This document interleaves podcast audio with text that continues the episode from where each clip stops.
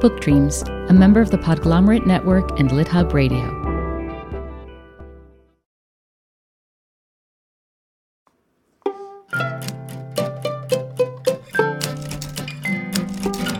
Hello, and welcome to Book Dreams, the podcast for everyone who loves books and misses English class. I'm Julie Sternberg, author of a number of children's books, including Like Pickle Juice on a Cookie and Summer of Stolen Secrets.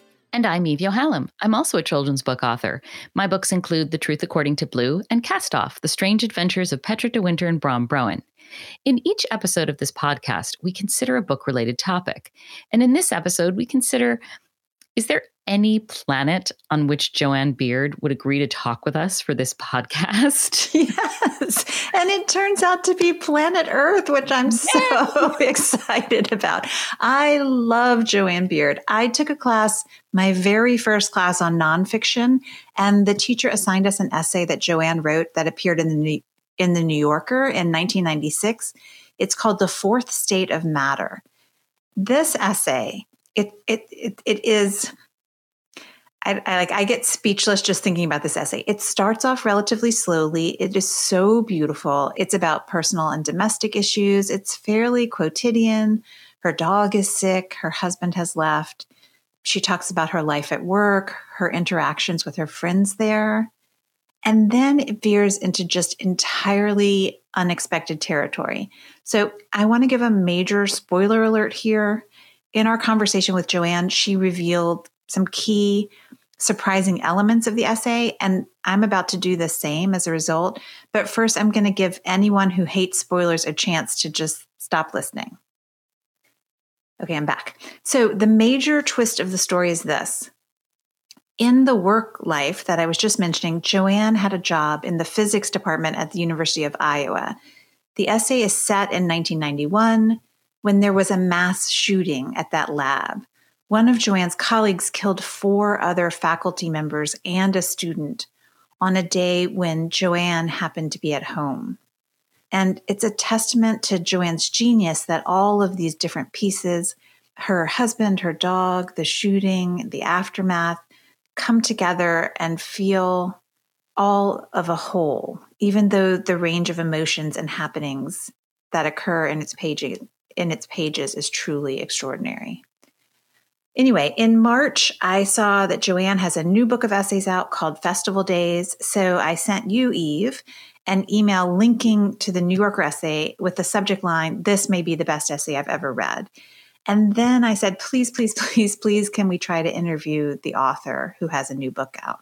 Yes. And listeners, Julie does not speak in hyperboles, in case you haven't figured that out yet. So I knew when you said that that you meant it literally. You believe it may be the best essay you have ever read. Yes. So naturally, I put down what I was doing. I read the essay immediately. And it may be the best essay I've ever read. It's extraordinary. And I could not wait to read her book, and I was not disappointed. Festival Days is a collection of nine remarkable essays that only Jo Ann Beard could have written. Yes, everything about her writing makes me want to study it and understand it and treasure it.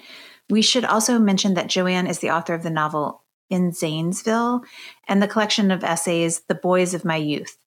Festival Days is a New York Times Book Review Editor's Choice selection, and Jo Ann's work has also appeared in magazines like The New Yorker and Tin House, as well as the Best American Essays and the O. Henry Prize anthologies.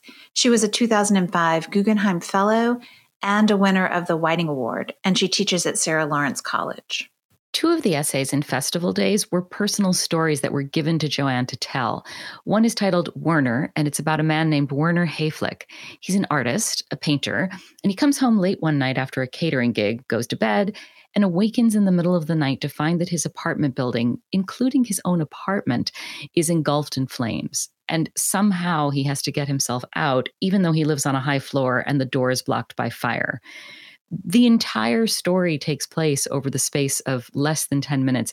And I'm telling you, you live each and every one of those moments, as well as big portions of his life up until that night. And you pretty much don't breathe the entire time. The other personal story that was given to Jo Ann is called Cheri.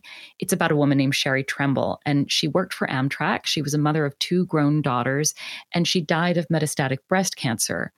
The essay covers the three years leading up to and including her death. And what's remarkable about it is how Jo Ann gets deeply into Cheri's state of mind, how she sees and feels and takes in the world as Cheri did. Even though she never met Cheri, she only knows about her from her daughters. But Jo Ann has this extraordinary imagination that can really go anywhere. So we asked Jo Ann to tell us how she came to write Werner and Cheri's stories and what it was like. Here's what she said.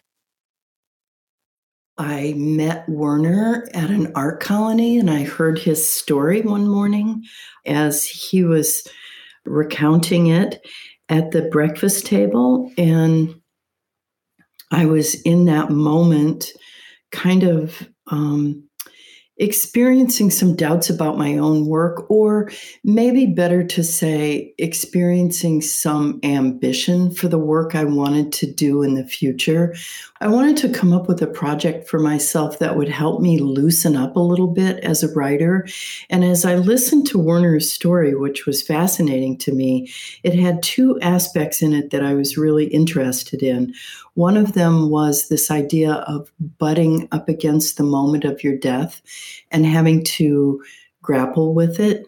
And the other was the idea that the story for Werner about the fire itself was really five or maybe seven minutes in his life. So the actual narrative arc of the piece would be really brief, which I thought would help me just loosen up and tell a faster story and not get bogged down in the kind of word by word sentence making that I was trapped in at the time.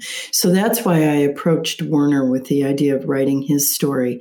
And Cheri Tremble's story I had written a few years earlier. I didn't know Cheri, but I got to know her daughter and became interested in Cheri's story because I was interested in what it was like for her daughter to experience that. So I just, in both of these cases, asked for permission and was given it after some long consideration on both their parts. I think it took Cheri's daughter about a year to decide whether she wanted me to do it or not.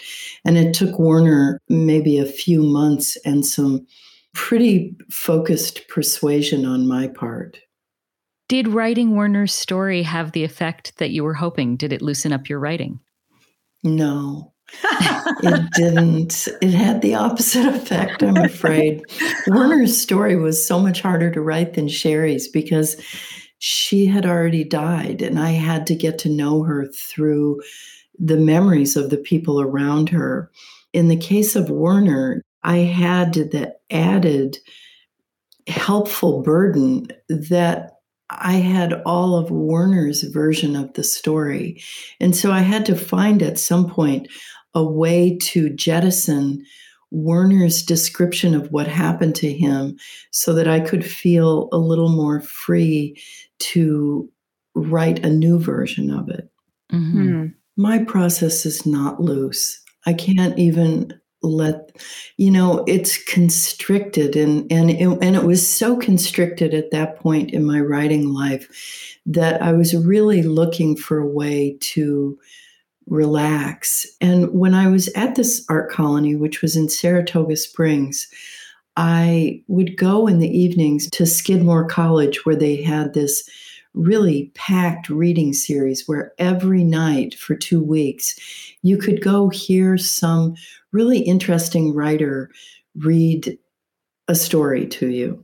And one night I went and Robert Stone was reading a story. Mm-hmm. It was a short passage from a story in which the main character was scuba diving. He went down deep under the water and he had some kind of failure of his oxygen system. So the story was about him actually getting back up to the surface. It was dire in terms of the subject matter. And Robert Stone had maybe some breathing issues of his own, like emphysema or something.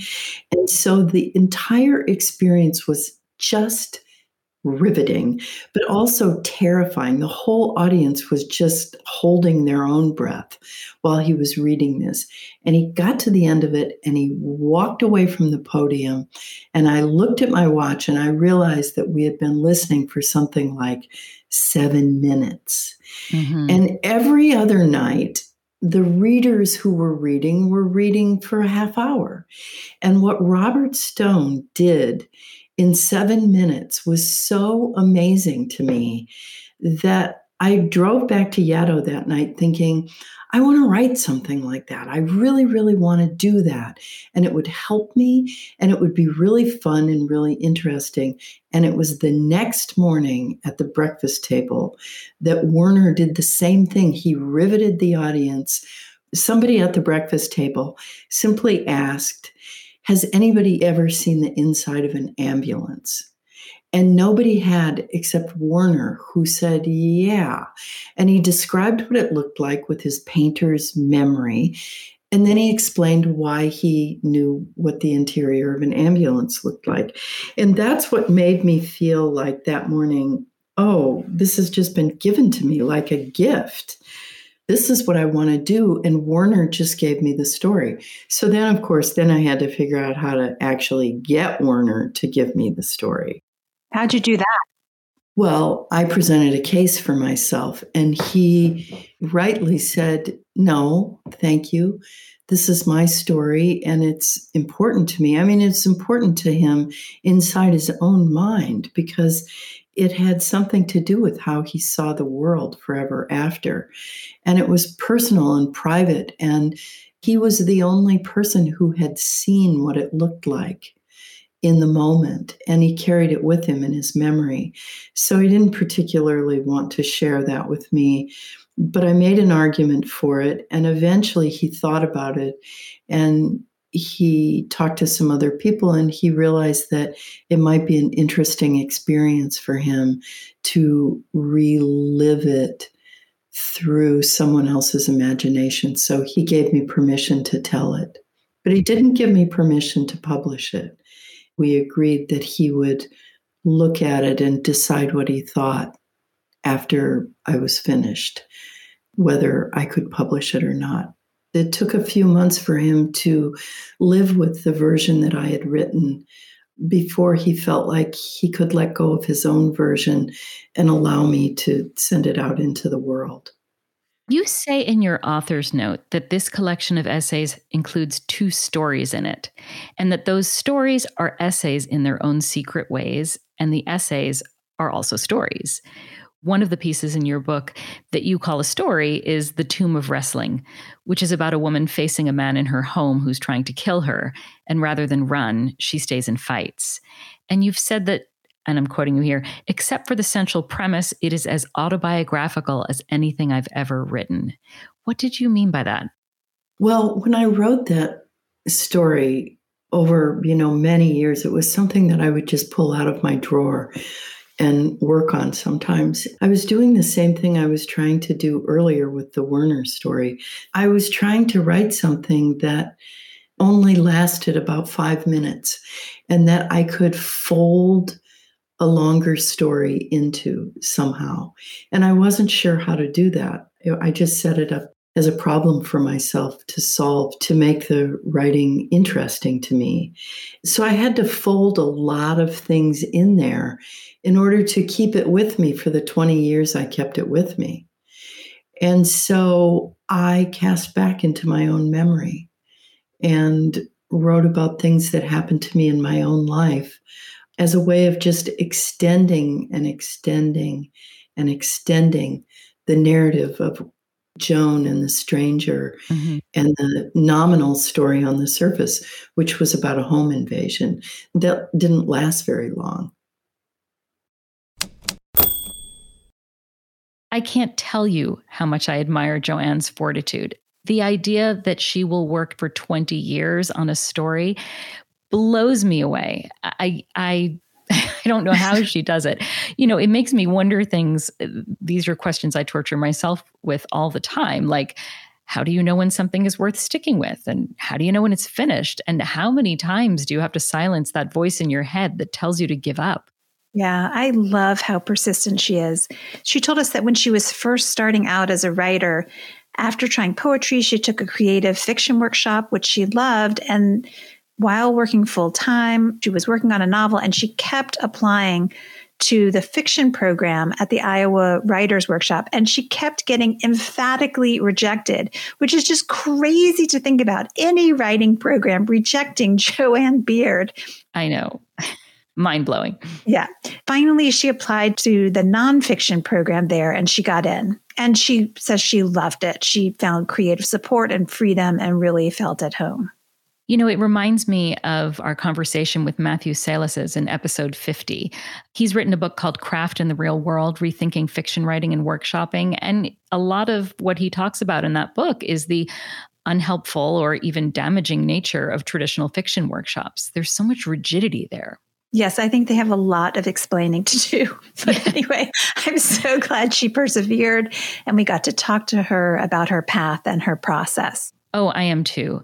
And you know, one thing that really struck me when I read The Fourth State of Matter for the first time was the way she balances rumination and action. So we asked her how she goes about balancing those two elements, and here's what she said. Yeah, it's a hard question to answer because it feels like it just happens in the writing. This isn't a cop out, it's a real answer that when you sit down to do the work, if you go deep enough into your imagination, like really down there, and you're remembering and you're imagining at the same time, then something happens and the story begins to tell itself. I mean, that's not really what happens, that's just what it feels like. But your subconscious does a lot of that work for you. And I think that was true in that essay, which is a factual account, but it also has its elements of imagination in it. But everything in there is true. And I know because it got fact checked up the wazoo. And every single thing in that piece that came out of my memory and out of my imagination was also verified. Mm. How so? Because some of it is the thinking of other folks who were no longer around. Yeah, well, some of the dialogue might have been made up or remembered, but I do know that there are moments in that essay where I extract some things that were found in letters later. They had a very good like victim advocacy program in Iowa at that time. And so we who were considered to be victims of that crime, we were given lots of stuff to help us understand the psychology of the person who committed the crime. Yeah. So on the very last page of the final essay in Festival Days, you say, Every moment of your life brings you to the moment you're experiencing now, and now, and now. Does that observation relate to your approach to storytelling? I think that it does, but I also believe that it's true in an essay that you begin in one spot, like that long essay begins in Arizona, but it ends somewhere in Manhattan years before.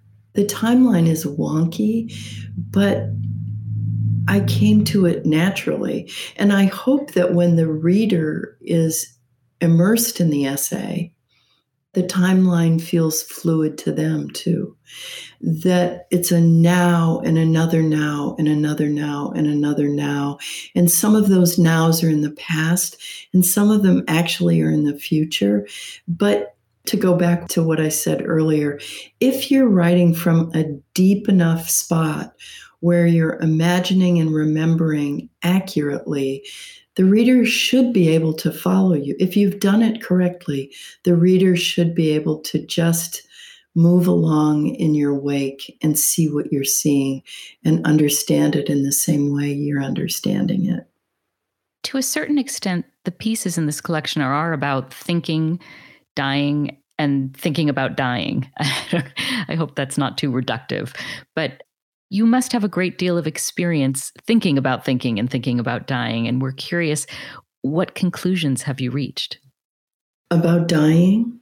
About dying, about and about this deep thinking that you're describing. I'm finding myself wondering or thinking yes, and then, then I'm finding myself wondering, and how? You know, how do you get to that place? Mm-hmm. I don't know how you get to that place because for me, it's my job. Mm-hmm. Getting to that place, well, it's why I avoid my job so much. It's why I do the other thing, teaching, so much of the time and do writing so little of the time because to go to that deep place is difficult. I don't mean that it's like emotionally difficult. I mean, it's just hard for me to corral all the stray thoughts that I have and let go of them and go down to that place that I need to be in in order to focus. And there are a lot of writers, and I live with one who can do their work effectively and well without having to erase the rest of the world while they're doing it. I haven't learned how to do that. So the process of writing for me is really, um, just to be frank, it's something that I avoid. And that's why this book, you know, is likely my last book and and it's also why it's a fairly slim volume that's a collection of all my work for the last I like to say 20 years, but I think it might be 30. But let's not go there. Let's say it's 20 years. Yeah. And then to go on further to talk about dying, I think that for some reason I've always been a little bit obsessed with death, as many people are. And it feels like an important topic to think about and to talk about.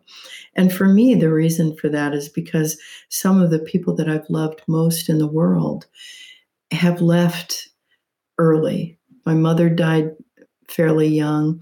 My close friend Kathy was born the same year as me. She died young. And my colleagues in Iowa, who were the people who surrounded me for five crucial years of my life, they all died young. And so I'm sort of left with the idea of death as kind of the defining thought for me. Mm-hmm. I think about it a lot and I grapple with it a lot. And now I'm moving toward it just in terms of numbers and years. So it's becoming even more important to me to think about how to approach it, how to do it, how to think about it, how to make it meaningful for myself. A number of the essays in Festival Days talk about the craft of writing. And at one point, you say, we have to work to create art out of life, to bring something new to each sentence, a surprise for the reader, not in a pyrotechnic way, but through intelligence, through our powers of imagination, and through the rigorous refusal to waste a reader's time.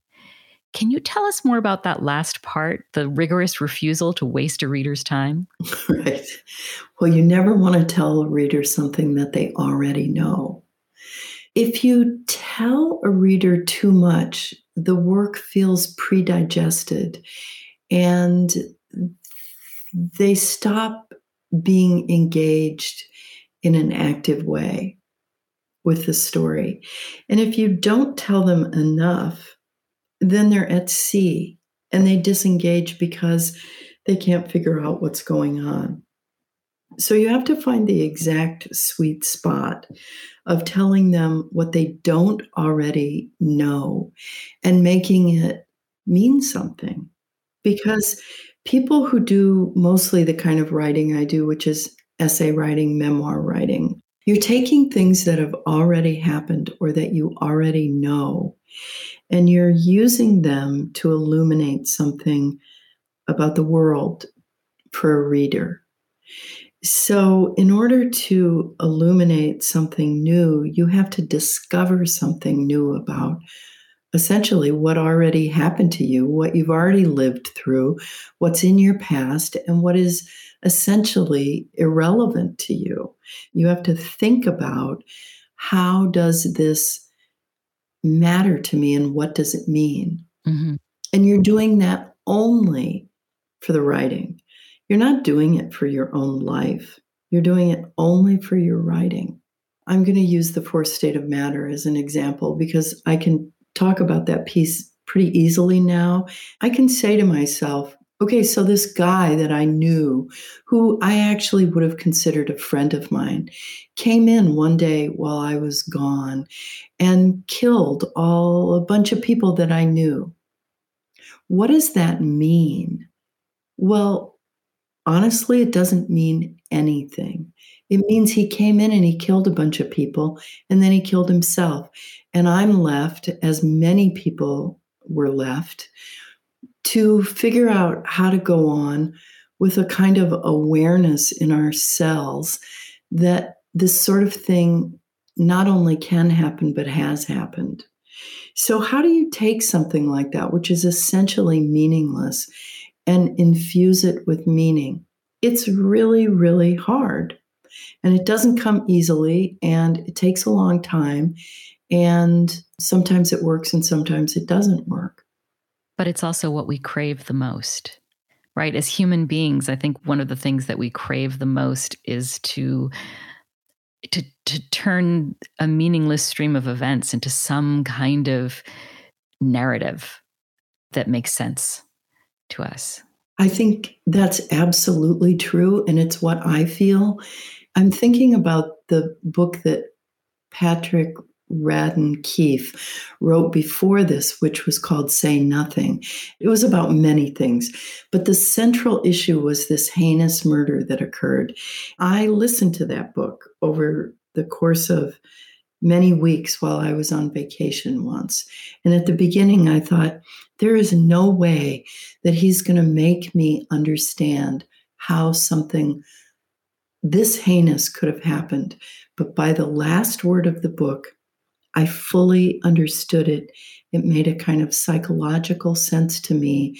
And I also realized that everybody in the book, victim and perpetrator, had their own reasonable, strange story. Mm-hmm.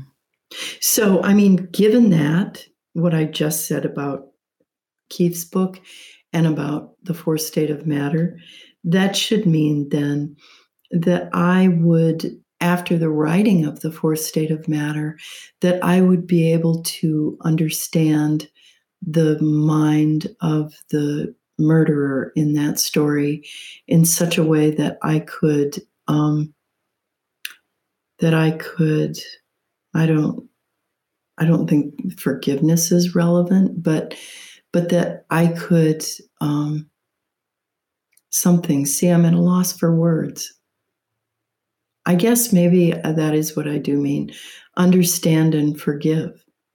Mm-hmm. Did it work?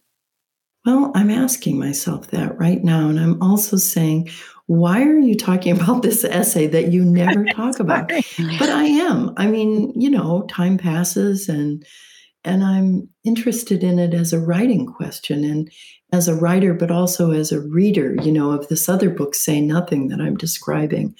I think what I really believe is that forgiveness is irrelevant. It's irrelevant. What happens, happens. People do what they do for their own reasons. There's a lot of mental illness. And I think Patrick Keefe's book actually the characters in his book were subjected to certain kinds of things that caused them mental illness. The murderer, in the case of the story I told, had his own version of mental illness. And many times, people who commit these shootings, they really want to commit suicide and they want to justify it.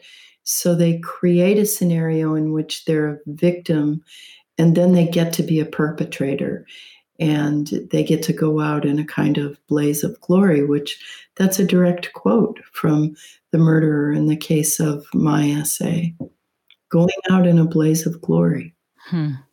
There was no glory involved, but but I mean, what's done is done. And so maybe in the final moments of his life, I could say out of generosity, I hope that he felt something good before he took his leave of us, which is also another quote from him. That was very, very generous of Jo Ann to say, I hope he felt something good before he took his leave of us. Yeah, it's extraordinary. And I got the sense that it took her a while to get to that place. I was fascinated too by her saying that forgiveness doesn't matter. What do you think she meant by it? I'm not positive, but I, you know, she says basically sort of what happened happened, whether she forgives or not. She can't change what happened. She can only try to find some kind of peace. Yeah, I just love the realism of that idea, the practicality. Well, one more thing we should mention before we go. So you're not as petrified as we were. We did ask Jo Ann what she meant when she said Festival Days would be her last book. And not to worry, she has not decided to give up writing. She just thinks that because her process takes as long as it does, it's not likely she'll complete a whole collection. But we will see more from her. Thank goodness. and on that more positive note, I'm going to say that is it for this episode of the Book Dreams podcast. Thank you so much for listening. Please subscribe if you haven't already. And if you like the podcast and think someone else would too, please rate and review us on Apple Podcasts or your favorite podcast player. Be sure to let us know if there's a book related topic you've wondered about, and we'll try looking into it in a future episode. You can reach us for that reason or any other at contact at bookdreamspodcast.com. We're also on Twitter at bookdreamspod and on Instagram at bookdreamspodcast. Many thanks to our producer, Gianfranco Lentini, and to our theme music composer, Maya Polsky. You can find Eve at eveyohalem.com and me at juliesternberg.com. And check out the podcast website, www.bookdreamspodcast.com. Until next time, happy book dreaming. Happy book dreaming. Love, come listen to Book Dreams with Julie and